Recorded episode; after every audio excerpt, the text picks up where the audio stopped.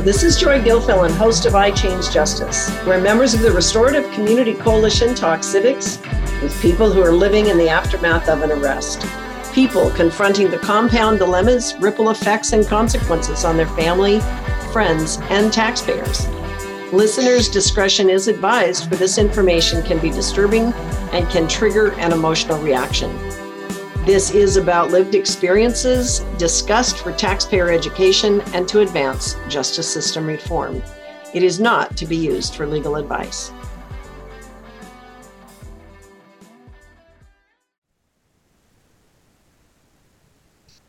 Hello, this is Joy Gilfilen, host of iChange Justice podcast, and I have Atul Deshmane here to interview today about civic changes and how things have been evolving and what he's been learning over the last year as he's been participating in and listening to some of our iChange Justice podcasts. Welcome to the call, Atul. Thank you, Joy. I'm glad to be here. I have a right out the gate, I have a question for you because we're coming up on our one year anniversary of iChange Justice. And when you started working with us at the Restorative Community Coalition as a board member, you came in with virtually no background in social issues, and that's why you joined us. You wanted to understand it. Talk to us about what your adventure has been over the last year or two and over the last year listening to some of these podcasts. What does it matter that we've been doing this? Well, um, part of what the RCC do, is doing is creating a community. And um, for community to function, people need to know each other's stories. And the idea that you came up with to have these podcasts has opened up a wonderful opportunity for, for me in particular, and for all of us who are involved with RCC, um, either intimately or from a distance, to understand the stories. And uh, well, in my opinion, that's a real gift. So, what do stories matter, and what have you learned? Like, give us an example of a couple things that you've learned by listening to some of these stories, because the stories are about the business of justice and about the people who are affected by the justice system. And why does it matter? To be honest, the most important thing is to realize how awesome the people that are working on this particular mission are. And it's not just RCC. There's people like this all over the country. And, and obviously, you've interviewed some of those people all over the country um, and around the world who are not accepting the principle of throwing people away, who are not accepting that this problem is already in other people's hands and that, you know, capable, confident community leaders aren't going to solve this problem. So that's the biggest thing is to recognize that there are these amazing people who are doing things and who are demonstrating amazing results, both in the RCC or in areas very related to the RCC and working with the RCC. So that's just the biggest thing for me. And it motivates me. It motivates me to do my part. Well, it's really interesting because as a participant in the system, as a volunteer, like that's what I've been doing for the last 13 years. I've been studying how does the system work and why does it exist in the first place? And how does it support our personal freedom? How does it support um, public safety, public health, and wellness? Where are all these intersections? And over the year, just as being one of the primary podcast hosts, I've learned so much by interviewing and talking with people online, like publicly, about the issues that they've gone through. And at the same time, it's provoked in me the desire to want to understand how does the corporate and non-corporate systems work? How does the system of justice that works above the fold because it's a it's a business, it's actually um, a whole economy and how does that trickle down and affect families and the people in the streets? And how does it affect people who are working inside the system? So, how has it affected your ability to think differently when you serve on some of your other uh, commissions or in other projects that you're doing? Because I know that you've done project management, leadership. You know, you're an engineer. So talk about how this in, inner conversation with human beings about human problems that are created by systems that are just running on automatic, sort of. How has it affected your thinking around that? Well, I'm seeing all of these people working in and around a big system and figuring out creative ways of engaging with that system to, to deliver human results. Um, the beneficial to people that are stuck or somehow tra- trapped or influenced by that system. And uh, well, that's true, and that's true across the board. Those lessons are relevant across the board in all kinds of different areas, including how we do public policy on things like broadband. Um, so it's been informative in, in that way as well, is that you've got a group of people all over the country not accepting the status quo and challenging it. For example, uh, the advocacy work that people like Sinead do has been an excellent opportunity for me to see that you can advocate for people in any system. And at the core, it's an understanding of what human needs are, community needs are. That as long as we keep that in our mind, constantly keep that in mind, reminding ourselves ultimately we're about serving the community's needs. We can take even difficult systems. I was going to use the word crappy, but anyway, even difficult systems, and uh, and get the out and get outcomes that are beneficial to people. Well, I think that one of the biggest things that I've figured out, and it's uh, uh, been useful to be able to talk with you about what what are the things that hold people's hands tied in the who work inside the systems? Like they have certain rules and regulations and behaviors and ways that they have to conduct themselves in order to to stay within the lines of what's legal and what's not legal to do. And there's processes for passing laws and establishing systems and managing bureaucracies and hiring contractors.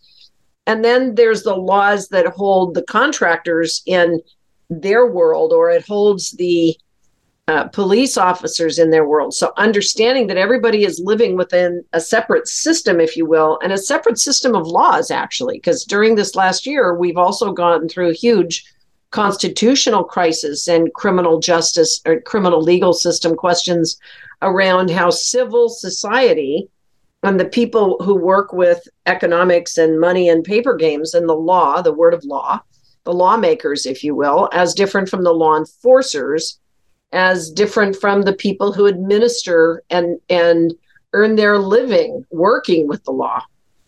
That's really become a real contrast to what we've seen on the iChange Justice podcast because with the people we're interviewing on these calls talking about the business of justice from the it's almost like there's a process flow chart and at the end people come out the other side if they get once they get processed into the system there's impacts. And we don't talk about those impacts.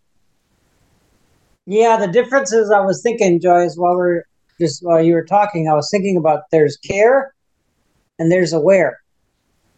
Uh-huh. and the people that um, you're encouraging are the people that care about the public and the public's needs and are aware of the system and I think, on the other hand, there's people who are employed by the incarceration system or the enforcement system who care about the system and are aware of the public. Right, but they're not here's another thing. We just did that that regeneration conversation in September. Yeah. We held a week-long conference. Mm-hmm. And in the process of that, we learned a whole other level of things that's going to affect us in the iChange Justice podcast in the coming year. We're going to be talking a lot more about the intergenerational differences because even within those of us who care, quote unquote, or are working with people to help them deal with the system, we've learned that there's huge differences between people who are of older generation or of the quote unquote upper class or the the caste system that actually operates an economic system that's a, sort of above the fold of of what's happening in the streets and then there's people who live in the streets who have a completely different worldview because they're not operating in the same reality because it's the 21st century, because technology has changed the way we do business completely. It has. Can you share with us what you've learned from us about that conversation, especially since we've been talking to uh, some of the homeless people in the city of Bellingham and how they see the world differently? You know, I'm relying a lot on the testimony of specific specific advocates in our community as it relates to that. So I have some limited experience with people that are struggling with the system, but it's really I'm going back to the podcast to understand more about what the individuals are um, experiencing, how societal changes, um, even in the last couple years, changing what they're experiencing. Yeah, specifically, some of the things that I've learned is that the homeless people today, or anyone who is in poverty today, during crisis periods like this winter weather season, people were unable to get services or get help. If you don't have a cell phone, and if you don't, and access to where the information is on computers. So if you don't have a cell phone and you don't know how to use computers or websites very well, oftentimes people don't get notices, they don't get information. If they don't have a credit card or some form of plastic that identifies who they are or how to get money from the system in a in a cashless method, like some access to certain information is required, there's some access to certain information, it's necessary to have to have a card in order to get a key code or in order to use a QR code to get through a door, for example. So, yeah. Yeah, and when I do have a specific uh, point on that point is that when I've listened to the podcast, I repeatedly, um, and and the the advocates are working with people in the community. What I've gotten is that we are making the assumption that everyone is a quote unquote consumer, meaning with enough financial resources or other resources through family or whatever to buy their way into the support system that they need. Um, and I think we're increasingly discovering that the technology support that people need to be functioning members of this modern society, um, many people don't have. And I think we confuse citizen or community member with consumer. And um, and we want everyone to be a consumer. Um, and that that's an approximation, but it's leaving a lot of people off the list of community members who who can't afford to provide, uh, and it's not expensive. Who can't afford to be plugged in? But there's a there's a significant gap between being plugged in and not being plugged in for many people in this community. Well, it's interesting. Consumer versus a user of the system versus a payer into the system. Like there are taxpayers who are paying into the system. There are taxpayers who are using and codependent on the system. There are taxpayers who are part of the system because their income is generated by the system. So that's a very interesting thing. And it's it's become a lot more discernible to me, the very, very difference. For example, like when I was talking with one young man about what it was like to be homeless and he was traveling through a city and he couldn't get maps. They weren't out there. He had to have money to get a map because everybody uses Google. So if you don't have a cell phone and you can't use Google, how do you get anywhere? And the bus transportation doesn't travel in the same way, you know, and you you may or may not have the money to put into a bus system.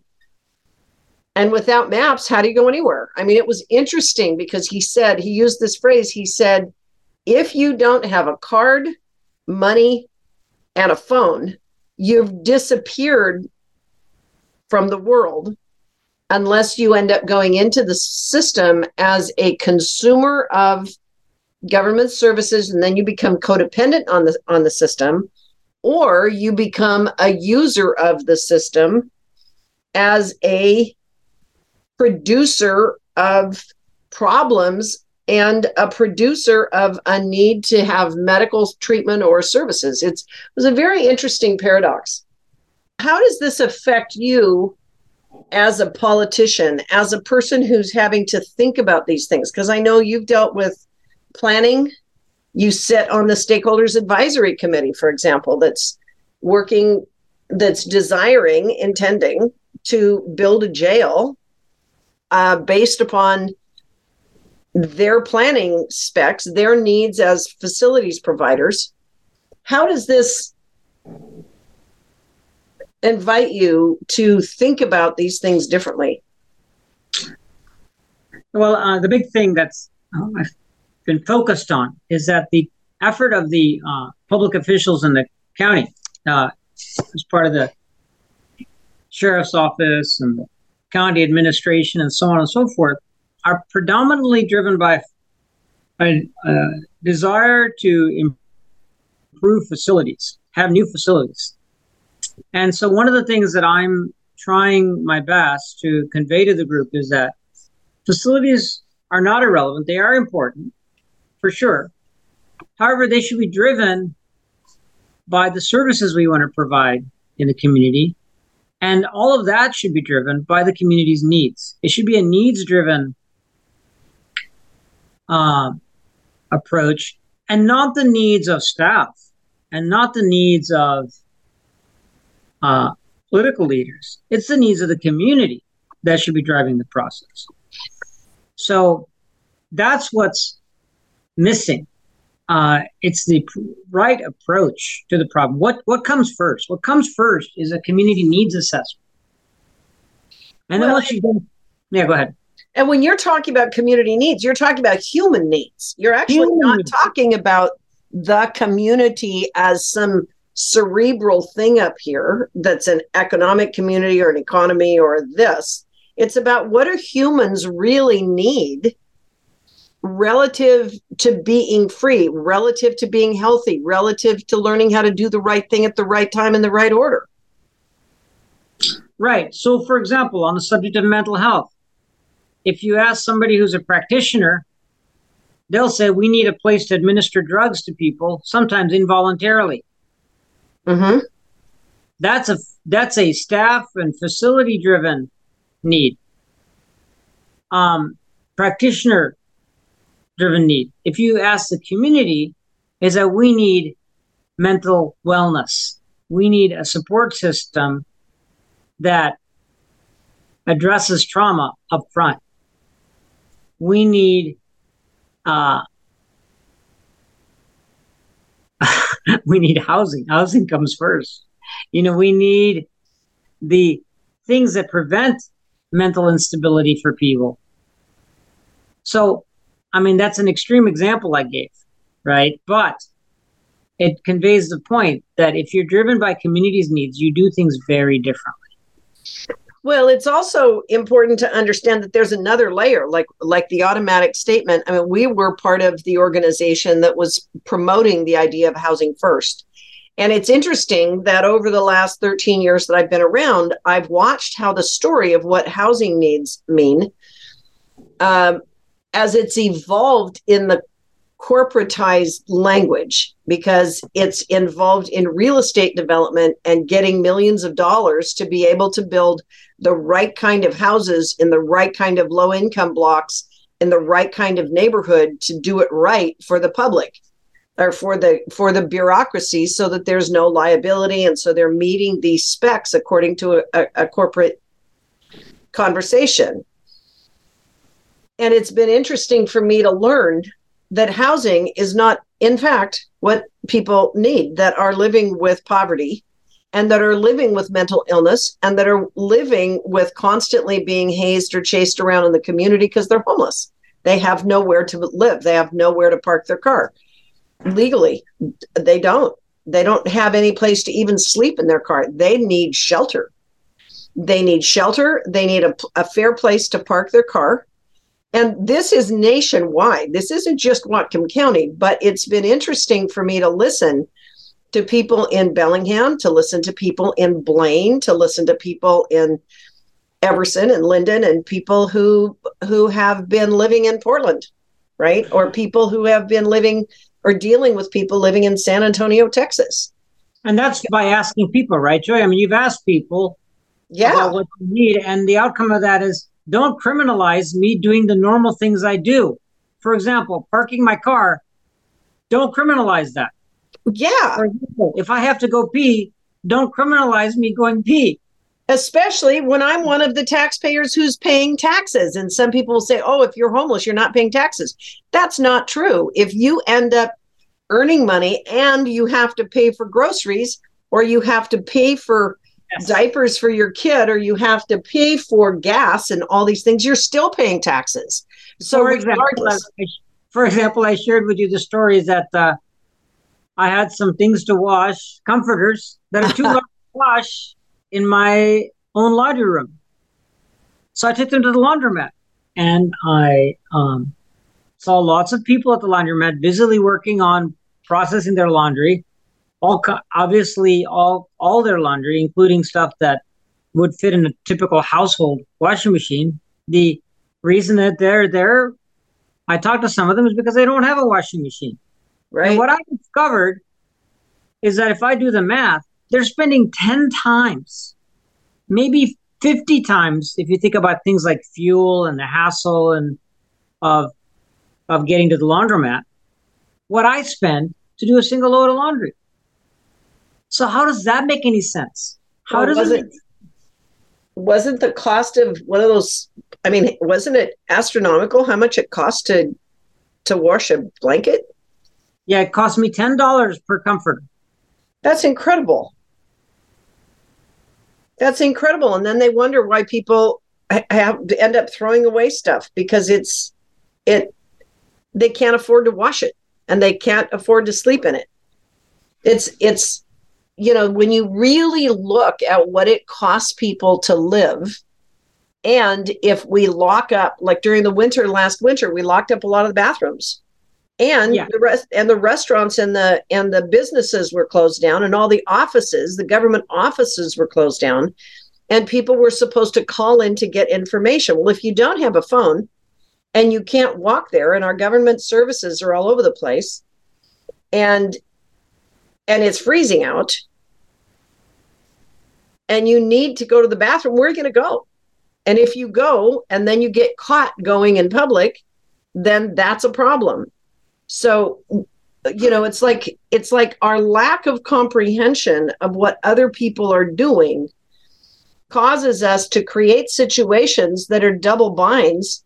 And then because people are afraid to even talk about it we can't even talk about it. So it's not talked about in the civic system. It's not talked about rationally because it's preposterous to imagine that there's no place in town when covid was happening there was no place to go to the bathroom now I'm doing a, I'm going to exaggerate here just a little bit because yeah. what I'm about to explain isn't true every day.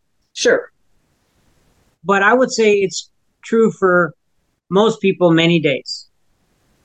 I will eat an extremely healthy meal that I prepare at home for a dollar, maybe two dollars in materials. And it's uncommon to be able to get a healthy nutritional meal for a person who doesn't have access to a kitchen, doesn't have access to any of those facilities at a restaurant for a dollar or two. In fact, one could argue that it's hard to do it for ten dollars, or t- frankly. Mm-hmm. So that's that's a problem. So it doesn't have to be illegal to eat. Luckily, we don't make it illegal for people who are homeless to eat. Not yet. So the thing isn't just uh, legal penalties for infractions. It's the financial burden that people are carrying that's inordinately higher for people that are not plugged into the system as opposed to people that are. Yeah, I also discovered that some of the people who are living in the streets, the reason they don't want to go get government services is because once they get government services, then those government services require them to go here and then to go here and then here and here and here in a particular order. And the time horizon of someone who's living without access to things is really short your ability to focus on what you have to have if you if every day you're looking for a place that you're going to sleep safely and warmly or with shelter and without worrying about your stuff getting taken from you or the police chasing you off. I mean, the, the plight of the person who's being chased around in the street just simply because they have no money and no place to call home is extraordinary. And I had never thought about the fact that, you know, when you're living with a car and you have a driver's license or a license of any kind and you have a credit card, your time horizon for what you need changes dramatically. So you can actually plan in advance and know where you're going to be in advance and know who you're going to go with and what what your needs are going to be when you go to those places. So these are all relevant to when we're talking about planning for community safety, community wide, not just county jurisdictional safety or city jurisdiction safety, but I'm talking whole systems, your whole community is part of this safety net that people live within and there's multi jurisdictions and there's multiple laws and there's multiple departments and there's multiple issues that bury people under this mountain of paper and rules and they i think the point that i want to highlight that you made that um is extremely potent is how the challenges stack up mm-hmm. um so, for example, uh, let me talk about my experience. Sure. Uh, I can do things that are difficult, but when I do things that are difficult, I rely on a lot of support systems. For example, I bike commute. This time of year, that's kind of difficult. But I have a place to wash my clothes that get sweaty. I have multiple sets of clothes that I can put on after I get sweaty so that I can attend my meetings, so I can warm back up again. I have lots of good food to eat when I need it, where I need it, so I can handle the exposure to the elements that many of our houseless people are experiencing. But I rely much more heavily than the average consumer on other support systems. Meaning, I rely much more heavily on having a warm house to ride to or have a warm place to, uh, if I'm coming into town, to go to. Because when you get cold, you need to warm back up again. Nobody discriminates against me. I, I would say mostly not. Nobody discriminates against me for showing up uh, to a meeting or an event on a bicycle. So I think I have com- still completely no idea how difficult it is without infrastructure because I have moments of, adver- of difficulty and uh, experience in my life, but it's not at all the same to know that you don't have any of the support tools that you can rely on to make up for the sh- difficulties you have. And that's the situation that I think a lot of people are experiencing. It's stack up. They're getting it from multiple directions, and there's no give in their system to make up for where they don't have support. Yeah, and you also have a telephone. And you also know how to access all the weather channels and know how to get information. And if you if your bicycle breaks down or something goes wrong, you have backup support systems and people who could come pick you up and take you wherever you need to go probably. Well I, I will take an uber. I don't rely on other people for that but i can i can afford to take an uber or a, that's, or a lyft. That's the point you can call somebody and use money to help get you out of any pickle that you end up in. Or I've been in, I've had really, uh, you since I started in 2014, I've had really important meetings on one or two occasions which I couldn't attend. And so because something happened, I had a flat or some, some something that was a debilitating problem that kept me from making the appointment. Sure. And I could call the person and I wasn't going to get punished. Right. For missing the time slot. Yeah, it's been really interesting. One of the women that I've interviewed in the past that I haven't. And from what I understand, people get punished when they don't make their time slots when it relates with the uh, support system from the government that's what I was just going to say. This woman that I have not yet interviewed because she's not completely out of the system yet, and it's dangerous for her to talk okay. because she can get punished. Okay. She was in the system. We were trying to help her with the system, but she lives outside of the county, out, outside in the far uh, nether regions of the county. I had another one similar that was living in another in King County and one that was living down in Skagit County and when you start when you end up in the system and you end up in the court system and they put you in probation or they put you into you know regular um, urinalysis testing or they put you through a drug program or they want you to be at court every single week for a period of time or whatever it is those appointments are rigid. And oftentimes the courts will put them at a time where the bus doesn't travel. Like if somebody has to be at court or or go to an, a course or a class or meet some regulatory demand in the morning and you live in Sumas or you live in Blaine, maybe you can and maybe you can't get a bus to town in a reasonable period of time. Sumas, for example, can take a very long time to get to town.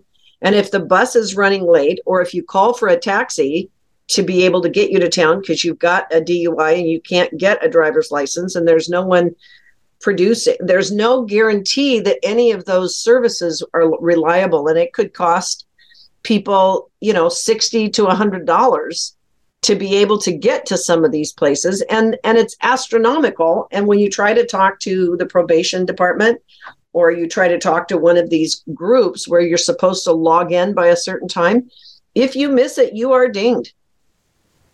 And it can create violations that throw you back in the system extraordinarily hard. So yeah, these are these are difficult things. So understanding the human needs is what we're talking about. We need to take a break for a moment and we will be right back. Are you a member of patreon.com and enjoying our podcasts? As a patron, you can support the production of the iChange Justice podcast series. You can also support the Restorative Community Coalition, get our news, updates, and access to our digital training programs downloaded directly to your email address on a regular basis. So, welcome back, Atul. I'd like to shift gears a little bit and talk about what happened to people emotionally over the last couple of years. People were basically put in lockdown. People have been experiencing unable to go to funerals, to go to weddings, to go to events. They weren't able to travel as, as freely. Many people in the community, business people and leaders, and people who used to run groups of organizations that created social ballast, if you will, the the support for the community to be able to to to come together and help each other. A lot of those things disappeared. That right. Created, I really like I really like the word you use, ballast, because um, it's that kind of uh, support that allows you to weather, you know, shifts in the wind that are constantly occurring. And uh, the loss of that really makes people more vulnerable. So, yeah, so to a- answer your point is that, yeah, we had a couple years of, and we're not completely out of it mm because it's affected like where we are today is now informed and affected by the covid crisis. There's more division in our community because of it because there was a new issue which we could have different opinions on. And unfortunately differences of perspective then also uh, fed a uh, division a cultural division among people which um, has made it more difficult to work together. Uh, and then the people that we're supposed to be all trying to support, we stopped supporting them in very significant ways, as, as you pointed out, in some very, very significant ways, including not having what one would consider access to essential human services for just being able to live and not die. Um, and frankly, some of those people died Mm-hmm. um, because of the la- loss of uh, or the lack of support. So, something else that it did is that it challenged the idea of the community's needs coming first. Because what happened during the pandemic was very top down. Yes. It was we didn't ask people who were, for example, we use the term essential workers, right? We called a group of people essential workers, but we didn't treat them like they were essential workers. We just told them they had to work. Mm-hmm. We told children they couldn't go to school. And on and on. This is all this is all top down direction. And when there's this kind of societal top down, it should be done sparingly. It should be done when there's uh, a serious challenge, and you could certainly argue that the COVID pandemic was a it is and was a serious challenge. But regardless of whether you feel like we took too much action or not enough action, the fact of the matter is that kind of hierarchical top down decision making that's not is, is by definition not community driven so when we have these kinds of national crises we need to invest extra hard in reestablishing community driven practices so that's in my opinion what where we're at today we have an opportunity now to recognize yeah we had this crisis and uh, we could definitely could have done things better during the crisis. We absolutely could have done things better, but that was that. It's over. Now, how do we get back to thinking about our communities? Well, the you know, gosh, you reminded me of so many of the things that I've been learning over the last three years because we went into lockdown basically in 2019, 2020, right at the beginning of 2020. So we're headed into two and a half to three years. And actually, the homeless crisis, the emergency uh, disaster type of emergency crisis issues were, went in in 2017. So, in some ways, the authoritarian corporation of Whatcom County was in charge of the economy, the CEO level management of money from the state and the federal government, because there's all these rules and all these different emergency declarations affect different groups differently. But in short, when we went under an emergency crisis, the sheriff's department and the county executive and the county prosecutor become the top three law enforcement officials in a community, and they control the money game they control the law, they control the economics of movement, they control the rules, whether you open or close buildings or gates or, you know, jobs or industries. They control. Like, sure, many people will blame it up on the on the on the governor, but that's it was an administrative choice that we were making at the state and the federal levels to declare these states of emergency because that allows more federal dollars to flow to different places more state dollars, more rules. So there's all these economic rules that throw into place, but they're controlled by a military hierarchy, military style hier- hierarchy. So, and then the public was not allowed to speak about any of these things for a very long time. So, people, in a way, now I'm not blaming anybody, I'm just looking at the reality that people, in a way, were held hostage to a system the system was held hostage to federal dollars and money. That was held hostage to a military and freedom and protection of our community system. So there's systems stacked upon systems that stacked upon systems. And the problem is, is that the human beings at the bottom who were having to live by all these rules. We were basically locked in our homes in a in a way, sort of imprisoned by our economy and by the rules of the road and the authoritarian patterns. Then we had grieving and we have trauma, so we couldn't deal with that. And then when we went out and we did get we had jobs and maybe you were an essential worker and people were then told you're a bad person if you do or if you do not get vaccinations and you could work or not work based upon whether you had vaccinations. And all of those things become personal they become judgmental often and people ended up developing like a cold response like i can't get triggered it's too much stress. Plus we had federal political issues going on and we had violence in the streets from George Floyd, from the police violence, from the January 6th event, from all the constitutional crisis and the lawmaking crisis. So, our entire safety net of believing that we're safe in America, our belief systems were shattered. You add all that trauma up, sustained trauma, sustained emotional, economic, civic, social, personal, family trauma sustained trauma for three years,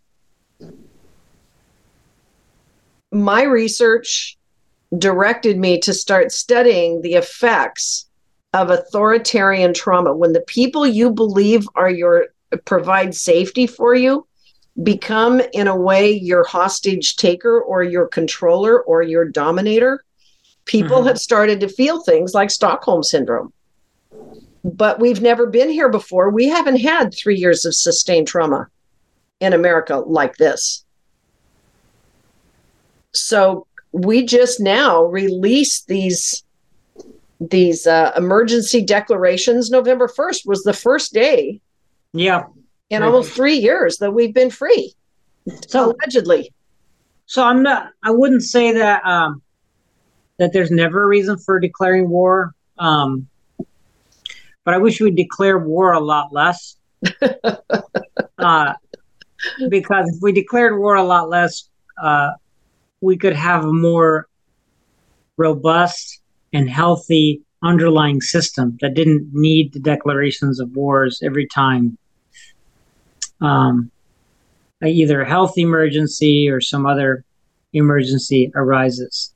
Yeah, we've also had the mm-hmm. disasters, the the flooding and the fires and right. And so I think there's there's a healthy argument about when we should declare war, and I, I don't want to uh, say that uh, resolve that today or on the, in this podcast, but I do think that there's probably a very high le- high level of awareness that when you have um, hierarchical command and control type of um, regimes come into play, that work needs to be done afterwards to heal the community. I think I don't think there's a lot of disagreement about that you need to heal people after they've have had to go through uh, military service, or that you need to heal people after they've been through a war. Um, so I think we need there's a similar level of healing on the other side of this COVID crisis that needs to happen.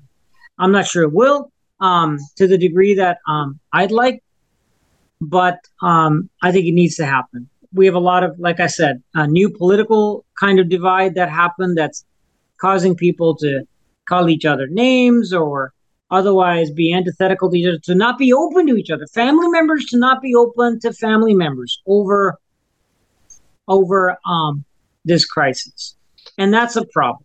And so I think we need healing, and that's at the at that at the family level we need healing at the relationship between government and the public too. Because the relationship between the government and the public has also been strained by this this uh, command and control hierarchical uh, driven battle um, to try to control a, a disease. It's almost like civic restorative justice. We need that. I've not put those words together before, but restorative justice in the law and justice system, in the criminal legal system, as many people are talking about it today, is where the perpetrator and the person who got hurt, like the person who caused harm and the person who was harmed, get to talk together to resolve differences for the purpose of healing whatever happened and getting restitution or getting accountability or getting, you know, trying to restore people to the best possible condition, you know, after something unfortunate happens. So that's the basic philosophy behind restorative justice. But in this particular case, we have civic violence that has happened, like a civic collision. We've had economic costs, we've had personal violence, we've had authoritarian violence, like when the city and the county were not allowing the public to even speak at, at council meetings. And then there were people that were bullying each other and yelling at each other after the uh, event on January 28th in downtown Bellingham, where four law enforcement agencies came in and shut down the the Camp 210. There was a lot of emotional violence that went through that, and when we've never done uh, any kind of a restorative or healing process from that, and that deeply traumatized our entire civic heart, and that was right in the middle of this three years.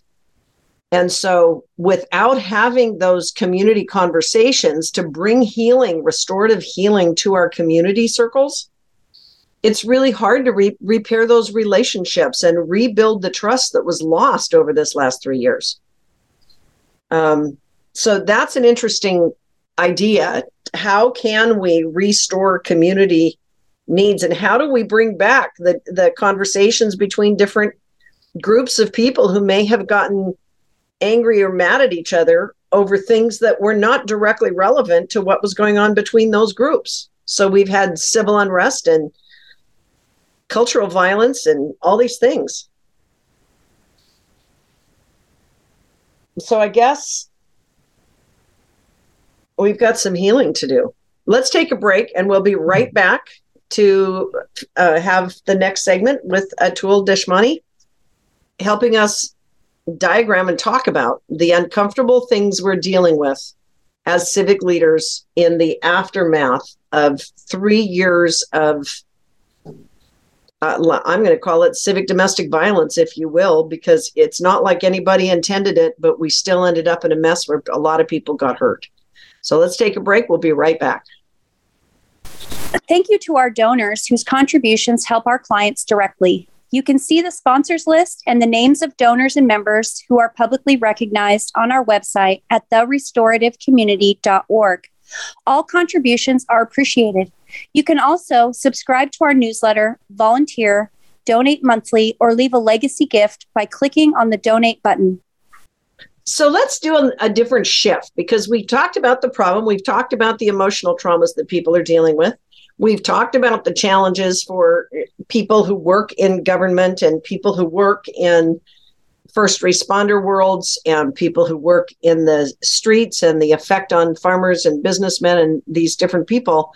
Let's talk about uh, what is a pathway forward? What's a new path forward that all of us could embrace and start working with so that we can rebuild community connectivity. We can build a web of relationships that we can trust when the world is not, I mean, it's not going to go back to pre COVID. I mean, we're here now and we have to move forward in the 21st century with technologies and systems and things that have changed. How do we move forward? Do you have any thoughts about how that, how we could do that? Well, one of the things that is really important is action needs to be local and community driven. Yes. Ultimately, government is here to empower people. Uh, that's something that we sometimes forget. Yeah, that's the ideal. That's why we have government in the first place. We wanted to share the load and help each other and deal with crises and deal with issues as a community. We started, we, you know, I thought about that one time, Atul that we as people naturally do want to help each other.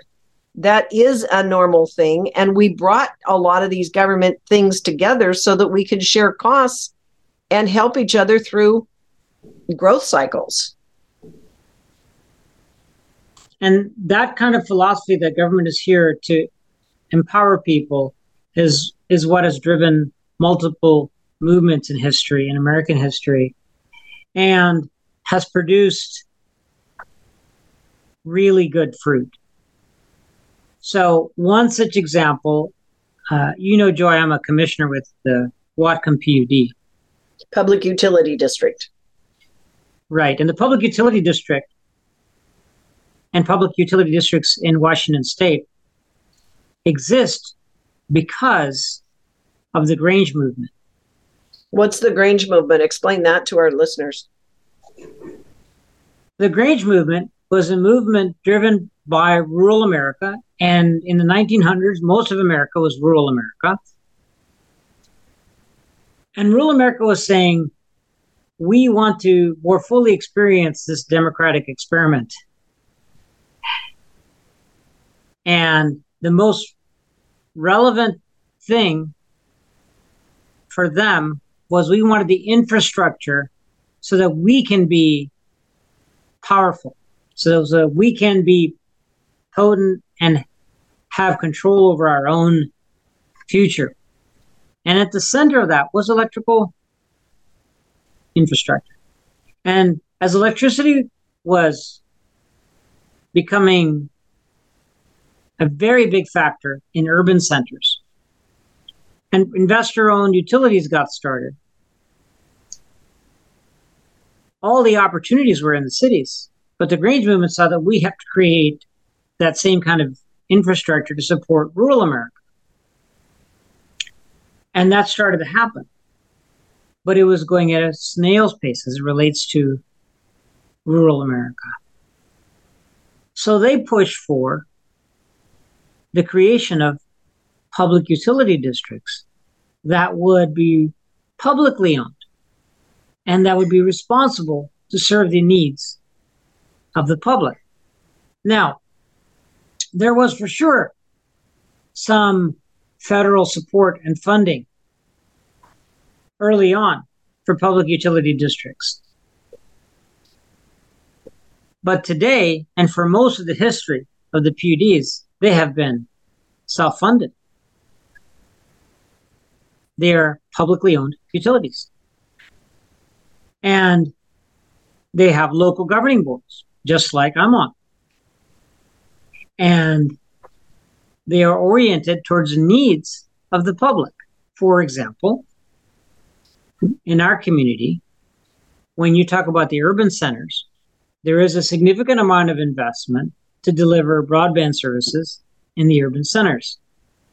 But there is much, much less investment and a problem for serv- services related to getting data out in the county. So the PUDs in the state of Washington, and certainly our PUD here in Whatcom County, have be- begun providing infrastructure to support broadband.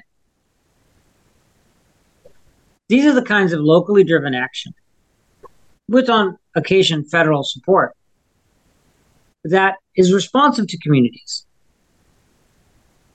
And that's the kind of thing that needs to happen much more. For example, it has been uh, more than once, it has come up in the Stakeholder Advisory Committee and the ICPRTF and other venues. Progressive advocates have on multiple occasions raised a concern over a centralized mental health system. That people in the community have to go through a single hospital in Western Washington to be uh, certified competent. And how important it is for us to have more decentralized local support systems for people with mental health crises. These are the kinds of things that we can see how beneficial it is to solve problems locally. Because the more local you are, the closer you are to the individual experiencing difficulty. Well, and the and faster you can move, the more agile you can be in meeting the individual needs because you actually can talk to the people who are experiencing it. So you know what actually would serve them and what wouldn't. Yes, it's the reversed approach. It's reversing the approach from what we talked about earlier in the podcast from hierarchical top down to services from top down. Meaning, ultimately, we're trying to support individuals. So the entities that are closest to the individuals are the smallest, most local entities. And those entities should be receiving support from the state, and the state should be receiving support from the federal government. It's an inverted approach to delivering government and government support, which ultimately empowers the individual. And the more we empower the individual, the less they need the support. So, actually, we've got almost like a convergence, a perfect storm of systems that are colliding with each other in what I'm calling that civic collision situation. You've got authorities who have control over the human body You've got medical doctors who, once you're in the system, you they have control over the human body. Then you have uh, technology and support services that come out that are that are controlled by the mon- the monetary system, if you will. All these authorities and government agencies are paid for by tax dollars. Tax dollars that are going into the system are circulating through the system, providing benefits to the people working in the system but the people who are actually generating the revenue this is interesting because when i was in the 70s i was graduating from a very local you know high school in colville washington which is very grange and 4-h driven at the time the cooperative extension service. I mean a high percentage of my community organizing knowledge came from being active in 4-h and because 4 H, it was technically funded by the government, the Cooperative Extension Service, we've got some in Whatcom County, but it used to be a big part of community and leadership and teaching civic accountability and responsibility and how to help each other in crisis. We had, you know, CPR classes at our at our 4-H clubs. We had training in emergency preparedness. We had all these things happening that were free right? And because the community, the teams of people would work together. We also had a lot, you know, we didn't have as much church movement there, but in the cities we had churches. So we've got these group natural watering holes and gathering places where we had civic conversations that we didn't even think about as being civics. Like I don't even remember learning much about what is civics and how does I mean I learned a lot about leadership and governance and how these things work. But in the city today, we don't have that much conversation because politics has taken such a dominant role in controlling what people think because we've got two dominant corporate parties that are fighting with each other. So politics has also confused the conversation in the middle. So it's interesting how monopolies, authorities, centralized controls, and desires have sort of occluded or obfuscated or confused the real needs that we come together in community for, which is human connection and to help each other. Right. I couldn't agree more. And one of the things that you were talking about when you were talking about with, with regards to the government, you were also talking about um, dis, you didn't say the words, but disproportionate costs versus the ability to provide services. For example, with your band, broadband issue, you know, it does cost money to to lay wire, you know, across a large county space. So it's easier to consider, well, let's just make it, you know, non not in the ground and let's just do 5G or whatever your conversation is. It looks simpler on some levels, but in fact, is it actually the best thing? So sometimes it's hard to look at long term return on investment and visionary solutions when you're actually looking at cost savings and who's going to control the money and who's going to pay for it. When you've got people who are moving in and out of communities as well, you don't have the same longevity like in the olden days. People used to live on their farms for for decades, fam- families would live on farms for decades. People would live in cities in certain, you know, center, you know, certain places. And now people are moving all the time and people are coming and going. So we've got a lot of factors to consider when we're looking at revising how we do business in the future. We do have a lot of factors, but as a principle, it's fair to say that investing in infrastructure is something that falls more naturally into the role of government. And it's a way of looking at the activity of government, which is investment driven.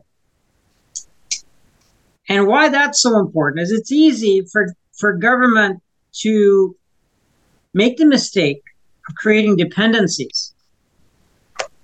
And an infrastructure approach is not about creating dependency, it's about creating infrastructure which allows individuals to be more empowered. Because the assumption is if you've got the right infrastructure, you're going to contribute a lot more than if you don't. And I think that's the point I was making earlier is that when people can do their laundry, can eat healthy food, can have a, a ability to sleep well, then they will be much more abundant and we all benefit from that. We benefit from that. All these people who volunteer to support people who need help. How do they do that? They do that because they've got a surplus. Why do they have a surplus? Is because they have the support structure they need. They've gotten it from their families. They've gotten it from uh, their own gainful employment, their own uh, infrastructure that they've accumulated over generations. Yeah, and we've accumulated friends networks, and you've accumulated relationships, and you've accumulated uh, personal value, and people know what your contribution is. One of the early thoughts that I learned about when I was working with people who were reentering from prison was the providing just enough at the optimal point of frugal need. Like when a person comes out and all they need is $3 to get on the bus to go somewhere, or $5 to get on the bus to go somewhere, for that person, $5 is a massive amount of money because without the $5 or $3, they can't go anywhere. They can't, you know, they really do need the bus tokens. To a person who doesn't use buses and who you know, they have no idea that $5 contributed to the Restorative Community Coalition can make the difference between someone making it to a family funeral or not. It can make a massive difference in whether or not they can stay alive overnight. Other people, you know, it takes $500 to make a difference in their life because the system within which they work is a completely different system. So, I just created an interesting triangle Atul as a result of this conversation. I'm going to make a triangle that talks about infrastructure, that talks about the actual cost of what it costs to put money into the system, what it co- what benefits come out that have ripple effects that compound, and then what is the internal rate of return in the center of that triangle as part of the equation that we could start with when we're talking about taxpayers because the taxpayers have to fund all this stuff. The government doesn't just float around outside here, you know, making well, it does make money, but but that's another whole conversation. So I think we've had a, a pretty interesting conversation here. Do you have a couple of last minute thoughts, Atul? Um, you've got a couple minutes here to close up. What do you what would you like to close this conversation with? I think the point I've been thinking about more than once during this call is that we need to recognize how much we do to, for people and why we do it. I will take a moment and say that our country, our government, on all the agencies that are involved on many occasions, do provide tremendous support for people and life saving support support.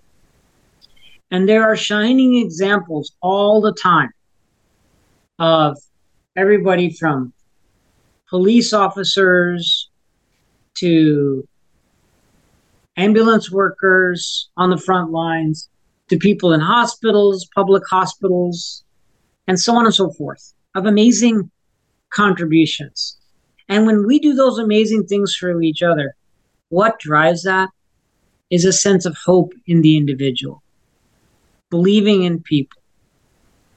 And to me, that's what an infrastructure based approach to government is about. It's about believing that this gifting of public resources is going to empower people. And I think we have to get back to a situation where that's what we truly believe government is about. Is about empowering people. And that that is uh, too often attacked as creating dependency.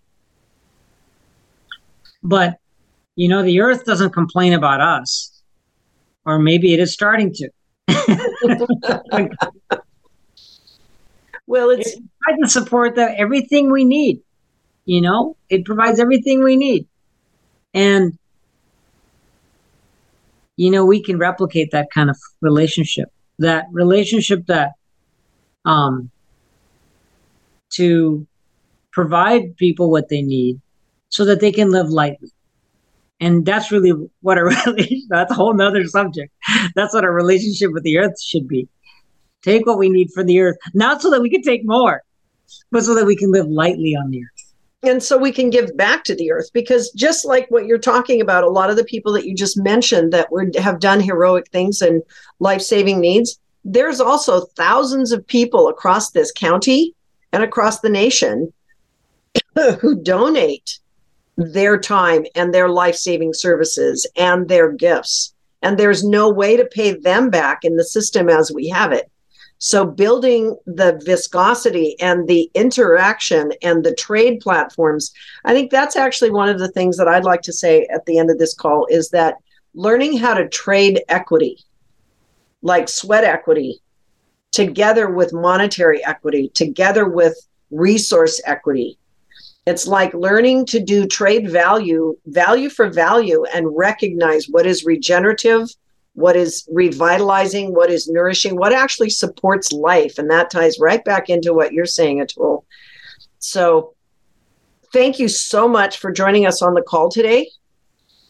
And thank you, audience, for being present. And we'll talk to you on the next episode.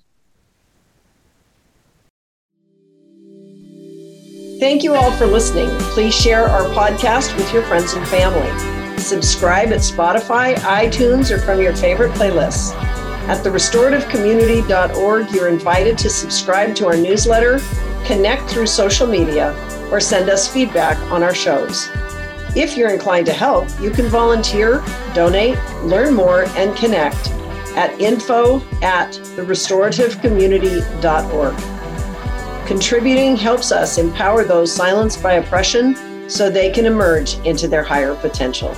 Thank you.